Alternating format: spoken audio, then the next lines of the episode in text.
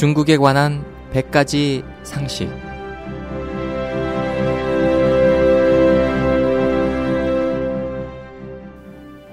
여러분 안녕하십니까? 중국에 관한 100가지 상식 홍승일입니다. 중공은 탄생한 첫날부터 중국 문화를 반대했습니다. 중공은 이에 대해 조금도 거리낌 없이 공자의 집을 때려 부수자고 제출했습니다. 동시에 독일과 러시아로부터 서방의 쓰레기 마르크스 레닌주의를 들여와 중국 민중들에게 주입시켰습니다. 1949년 중공이 정권을 잡은 후 중화 문화는 처참한 애군을 만났습니다. 문화혁명 중에서 중공은 국가의 모든 기구를 동원해 중국 문화를 체계적, 계획적, 의도적 전면적으로 초토화시켰습니다. 황제예능과 공자묘는 중화민족의 조상의 묘로 수천 년간 전쟁의 포화 속에서도 손상을 입지 않았었습니다.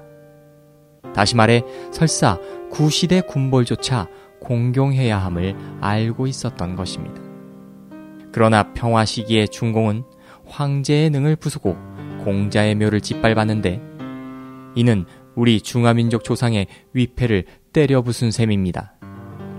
선연을 짓밟고 조상을 망각한 중공의 폐류는 역사상 그 어떤 폭군이나 군벌조차 혀를 내두를 지경입니다. 국내외 화인들의 강력한 비난과 압력하에 문화혁명 이후 중공은 억지로 일부 문물 고족을 수리하고 모조품을 만들어냈습니다. 그러나 예술에서의 모방과 마찬가지로 모조품은 모조품에 불과할 뿐이며 가짜가 진짜가 될 수는 없습니다. 오늘날 사람들이 볼 수 있는 황제의 능과 공자묘는 전부 모조품입니다. 사실상 중국의 절대 다수 문물고족은 모두 문화혁명 기간에 중공에 의해 영원히 회멸되었습니다. 이런 모조품을 제작하는 과정에서 공정을 도맡은 중공 관리들은 저질 재료를 사용하는 등의 방식으로 예산을 빼돌려서 자기 주머니를 채우는 일이 비일비재했습니다. 이는 또다시 중화 문명을 모독한 것입니다. 중공이 해외 무대에서 중화 문화를 널리 알리는 공연을 하는 것은 양 가죽을 뒤집어 쓴 늑대의 심보일 뿐입니다. 때문에 모든 공연이 수포로 돌아갔습니다. 중공은 중화 민족의 전통적인 미덕을 악의적으로 폄하했습니다.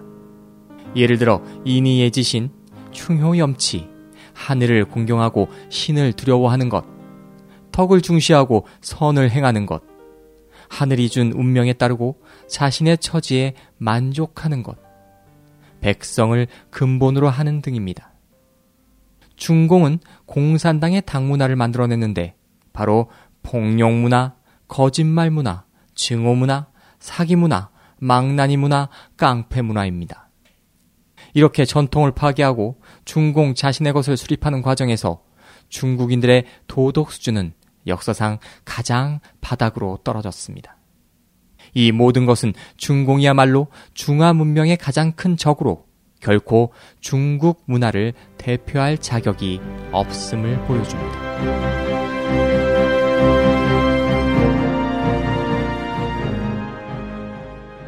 오늘은 여기까지입니다. 감사합니다.